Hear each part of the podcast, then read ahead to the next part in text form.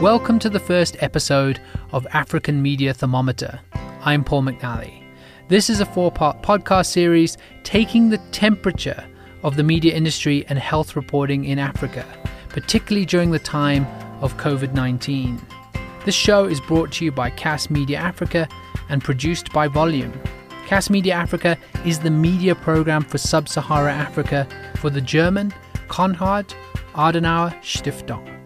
And over these four episodes, we'll be speaking to some of the top journalists and editors in Africa about how they are reporting on health during COVID 19.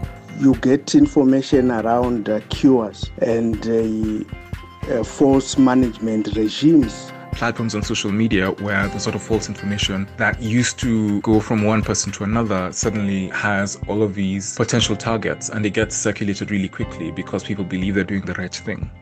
We've also seen pictures that have been doctored as well as misleading videos that are being shared out of context in a number of countries. The COVID 19 pandemic has also seen the rise of an infodemic. In this first episode, we find out how misinformation is being spread and fought during this time. Journalists and audiences are being flooded with truths and lies about the disease.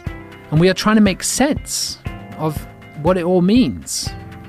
Careful fact checking is not only important for the media, it can stop bad health information in its tracks. Today, we're going to meet the journalists who are trying to help. My name is uh, Chris Chinaka. I'm editor in chief of an organization uh, called Zimfact. It's the first fact checking organization in Zimbabwe. Chris speaks to us via WhatsApp voice note. That's how we produce the show. People send us voice notes and we edit them together. Chris and the Zimfact team have been encountering misinformation throughout the COVID 19 pandemic, like this story. This story is about um, Bill Gates and uh, a local pastor or prophet. it was uh, claimed that uh, Bill Gates, through his Bill and Melinda Gates Foundation, planned to test new coronavirus vaccines on Africans. And uh, in a sermon uh, around the same time, a Zimbabwean preacher called Emmanuel Makandiwa also claimed that there was a plan to inject electronic implants into people under the guise of COVID 19 vaccinations. This story of vaccines being tested on Africans as a ploy to inject electronic implants into people made the rounds on social media. It was really widespread, and it's a typical challenge for Chris's fact checking organization. This story is uh, important in many respects. It's multidimensional. It was uh, misinformation that had uh, a big risk of misleading people. It's multidimensional in terms of the political angle, the history of Africa in terms of colonialism. Any suggestion that uh, are attempts to make uh, Africans guinea pigs is political overtones. Chris isn't alone in facing this kind of misinformation. Eric Mugendi is the managing editor of the East African fact checking organization PesaCheck, and he is seeing similar kinds of misinformation. So, one of the main things that we've seen in terms of misinformation is people speculating about cures. So, we've seen people ask whether garlic and ginger and honey and lemon could work against the disease. And these substances have worked against other respiratory diseases. So, people are speculating about vitamin C and uh, water with salt and whether these things are actually effective against the disease. Some of these fake cures and symptoms may be false, but harmless. But some of the information going around promotes risky health behavior, and other myths spread distrust in health authorities, saying that reputable organizations are wrong. And some of this stuff even seeks to do proper harm. Africa Check is the continent's largest fact checking organization. The deputy chief editor, Kate Wilkinson, says they have seen these kinds of myths that are circulating change during the pandemic. During the pandemic, we've seen a variety of different types of misinformation and false information being shared about COVID 19. In the early days, it was largely about the number of cases, where they were, and how many people had died. But as it moved on, we saw the shift predominantly to false information about cures and ways that you could prevent yourself contracting the virus. We've also seen pictures that have been doctored as well as misleading videos that are being shared out of context in a number of countries. While you can find fake news anywhere, the African context throws up some particular challenges. Here is David Ajikobi, the Nigerian editor of Africa Check, giving his view. Africa is quite peculiar in terms of you know how health misinformation spreads, and you know and some of the pushers and some of the factors that make it spread. I think first and foremost, how does it spread? So there's a, there's a circle of influence and a hierarchical nature of the African tradition, where okay, our elders, we see that there's a, there's a lot of times mothers, uncles, aunties send us all sorts of things. It's not just aunties and uncles spreading bad information. And then also we see that the multicultural, the multi-religious, and the multi-ethnic nature of Africa presents a peculiar problem when it comes to health misinformation. Even in the face of overriding medical evidence or health evidence, people will still stick to believing their pastors, their religious leaders, and things like that. David says if you don't fact check claims as a journalist, you could be adding to the problem and affecting people's health. Yeah, it's just almost like a doctor that gave a patient a bad pill or a bad prescription. Uh, because you know, as much as this is a pandemic, it's also an infodemic. But fact checking these claims that get spread around quickly on social media isn't particularly easy in the middle of a global pandemic.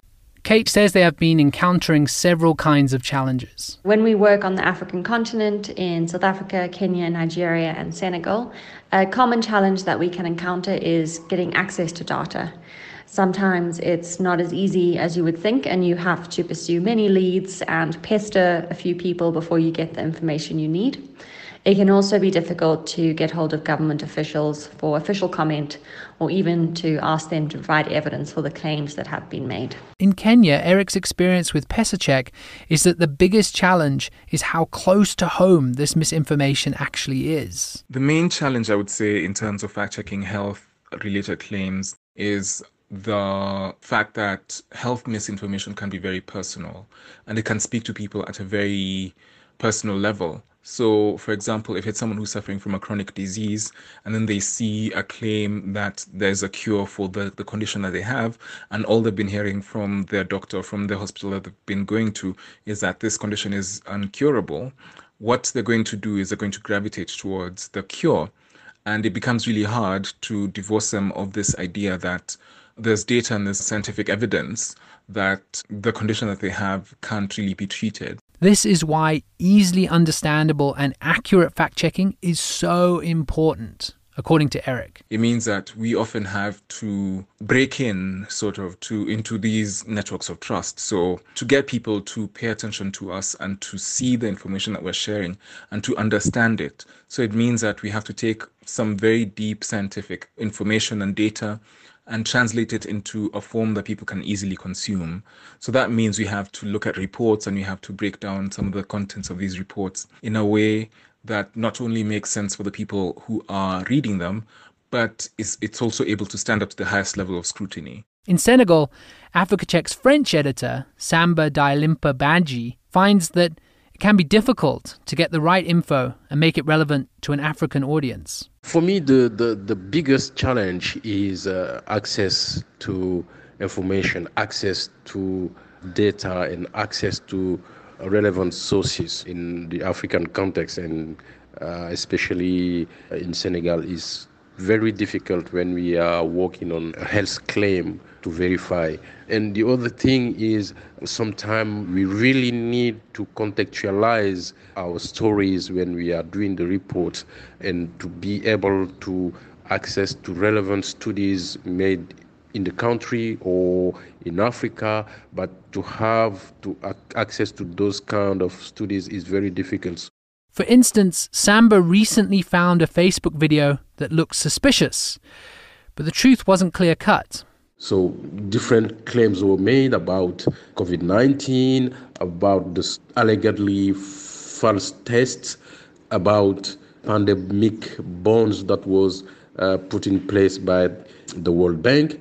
And another claim was about the, the French doctor, Dr. Raoult of Marseille, was uh, championing the hydroxychloroquine treatment. The video has since been taken down, but Samba says the man in it made several claims, such as that some COVID 19 tests were fake. Uh, and it was a quite interesting story for a fact checker because the uh, claims that was made was based on actually uh, true stories but how the claim was made is that some of the claims were false or some of the claims were out of context. Samba had to go through the video very carefully and divide right from wrong, explaining why some of it may be true but out of context.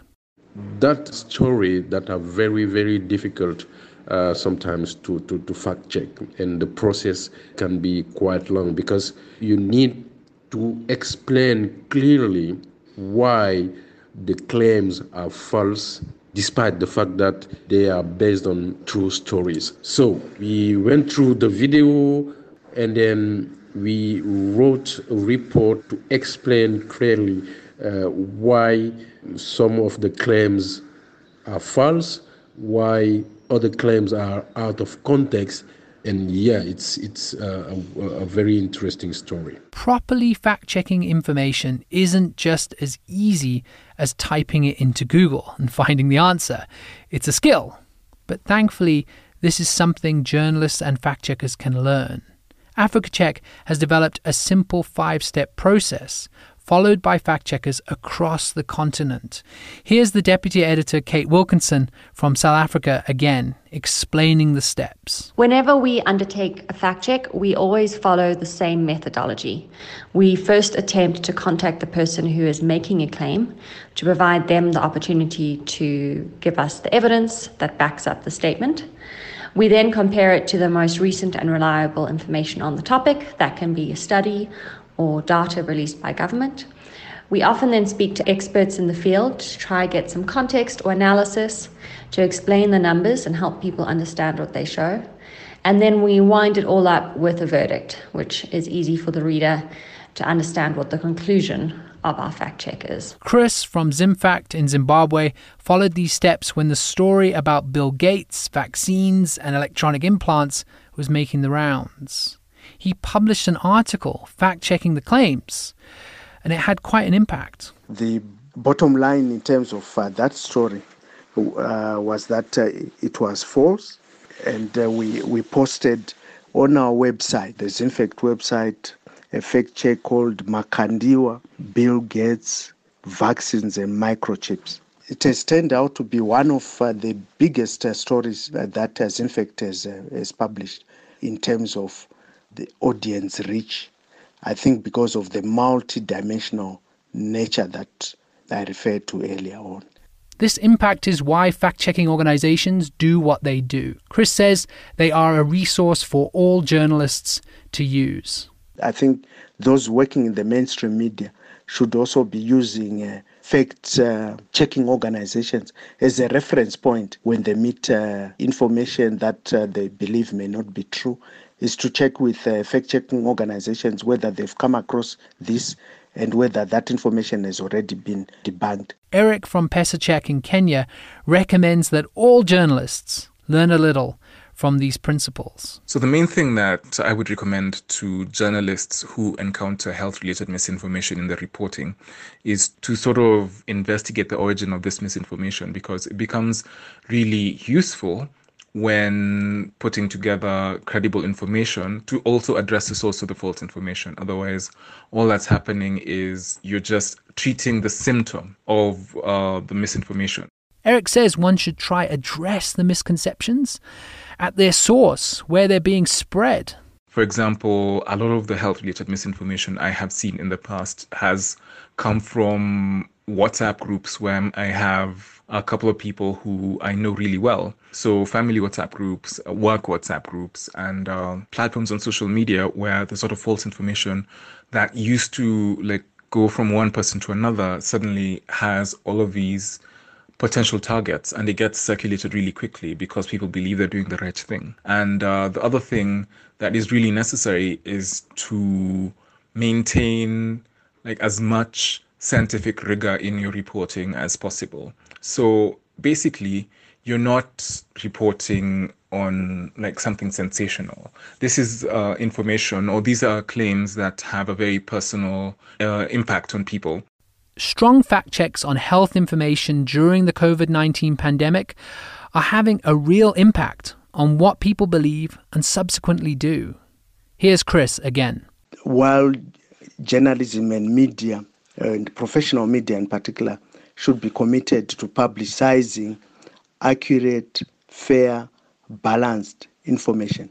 The issue of uh, accuracy and truth around our health is critical, and uh, that uh, we develop a system of how uh, to, uh, if you are into fact checking, how to fact check uh, those those issues, particularly where it refers to cures or or management of the COVID pandemic. there's a danger of people. There's no intervention of relying uh, on misinformation and sharing misinformation and uh, getting a false sense of comfort. Uh, health issues are normally relegated uh, as a secondary bit, but uh, we now know that uh, health deals with life and death and therefore cannot be a, a secondary bit. It is a primary bit where you need skills, and we've uh, seen that uh, these skills are in short supply, where you need a committed journalists who are diligent about um, their approach uh, to, to work.